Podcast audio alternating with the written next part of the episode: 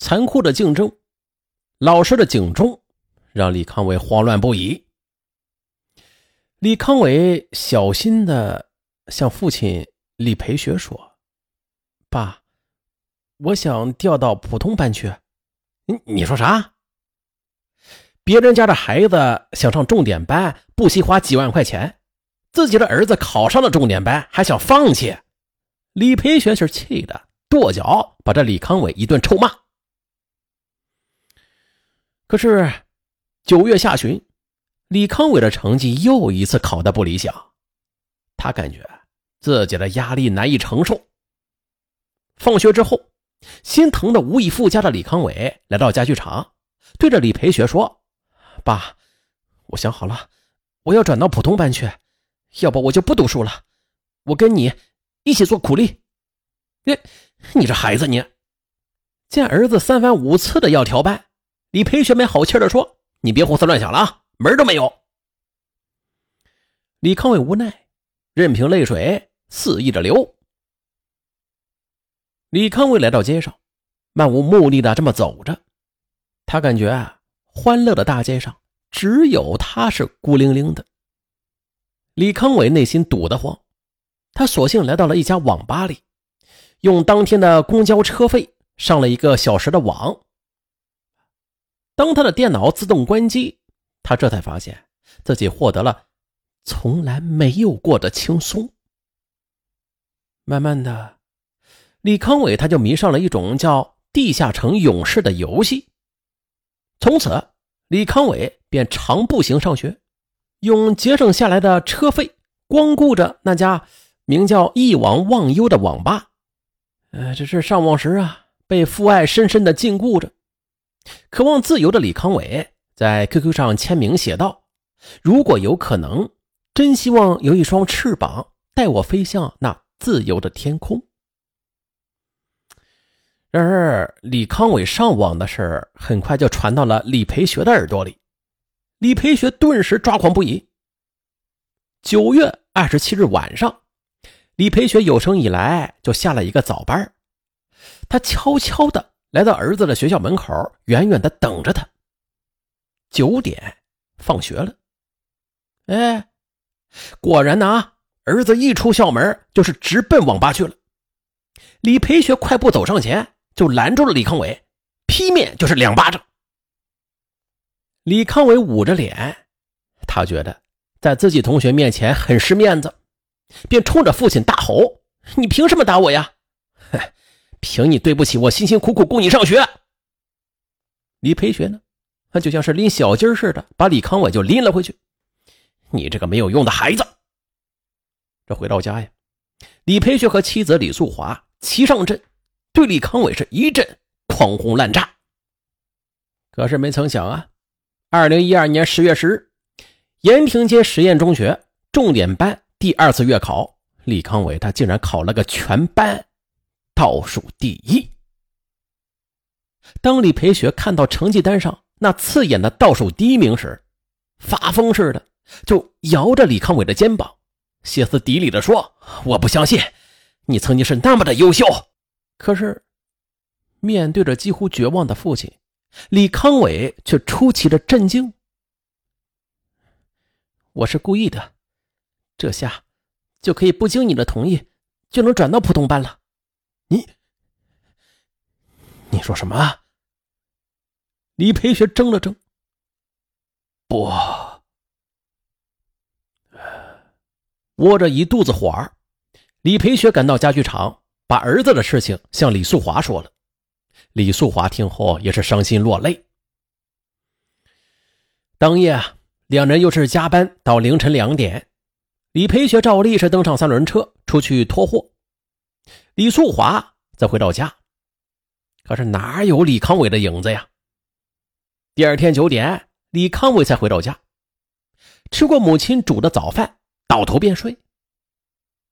李康伟这副颓废的样子，让李素华伤透了心，他一把就拽起了迷迷糊糊的李康伟，直奔家具厂。连日来的怒火啊，瞬间爆发了。李培学顺手就捡起地上的一股铁丝绳。折成了三股，朝着李康伟的身上就猛抽着。我为了你，爸妈像驴一样拼命的挣钱，你这是，你这是回报我的吗？李培学是一边抽着，一边吼着。李康伟呢，则牙关紧咬，任由父亲抽打。哎呀，这厂子里的工友都围了过来，拉开了李培学。二零一二年十月十四日，加班到深夜里十二点的李培学，他再也没有心思去蹬三轮车了。当他和妻子回到出租屋时，哎，发现啊，这屋里是空空如也。儿子的电脑上循环播放着《海阔天空》的曲子，可是，一封复制成四份的遗书却如刀般的刺眼。遗书中是这么写的。还记得之前有一次，我和我的爸爸妈妈吵架，就在家里。因为什么原因，我已经忘记了。最重要的是，我当时说了一句这样的话：“我说，既然觉得我没用，那我还不如死了算了。”可是我说了这句话之后，爸爸妈妈居然异口同声的用无所谓的语气说：“你去呀。”然后爸爸接着说。有用的孩子死了，我们会非常伤心；没用的孩子死了，我们最多想一下，连眼泪都不会流的。爸爸说了这句话之后，表情是没有任何的变化。妈妈也在这样说着。你知道，当时我听到这几句话的时候，我有多难过吗？有多伤心吗？一滴眼泪都不会流吗？你们？我真的就是这么废物吗？我当时真的就想拿起菜刀来，在我喉咙上狠狠的割一刀。我真的好难过，直到现在回想起来，我都觉得很伤心。如果能，我真的想看看，我死了，你们到底会不会流泪？会不会因为我流泪？晴天霹雳呀！李素华顿时哭晕了过去。李培学好一阵才唤醒了李素华，二人赶紧拨打了幺幺零。桂新路七十五号锦新家园里有个孩子跳楼了，你们到殡仪馆里来看一看吧。你说什么？跳跳跳跳跳楼自杀？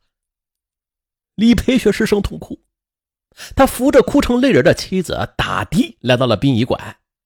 李培学看到。那血肉模糊的尸体，正是他给予了多少厚爱的儿子呀！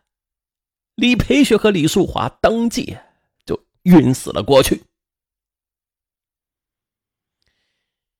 已是深秋，李培学身上穿着羽绒服，脚上却穿着一双凉拖鞋。当谈到儿子李康伟时，伤心欲绝的李培学，他拿出一摞儿子的获奖证书和日记来。悔恨不已的说：“要是我早看到我儿子的日记，我就知道他心里很苦闷，我就会多留点时间来陪他，和他聊聊天也不会给他那么大的压力。这样的话，我儿子一定不会选择这条不归路的。”李康伟在遗书中是这么写的。不知道怎么了，突然觉得活在这个世界上，好没有意思呀。自己变空虚了，我不知道是什么原因引起的。我觉得很空虚，就像是一个没有思想的植物人一样。最可恨的是，我现在的学习也不上进了，在家里又懒，又爱上网，我在家里只能算是个包袱吧。我觉得我对不起爸爸妈妈，我真的只能死了算了。老家的亲人们也来了，帮着处理丧事担心李培学睹物伤怀，亲人们烧毁了儿子的遗物。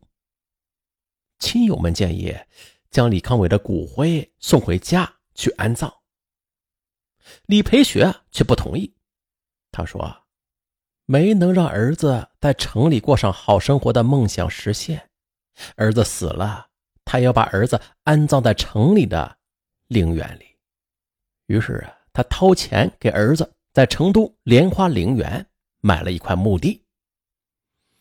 二零一二年十月十六日，李培学来到李康伟自杀的楼前，伏在浸有儿子血渍的草地上，悔恨不已，痛哭流涕。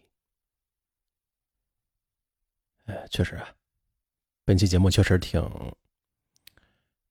挺沉重的，特别是有孩子的家长，望子成龙、望女成凤的家长们。相信你们的心里都会有感触吧，都会有的。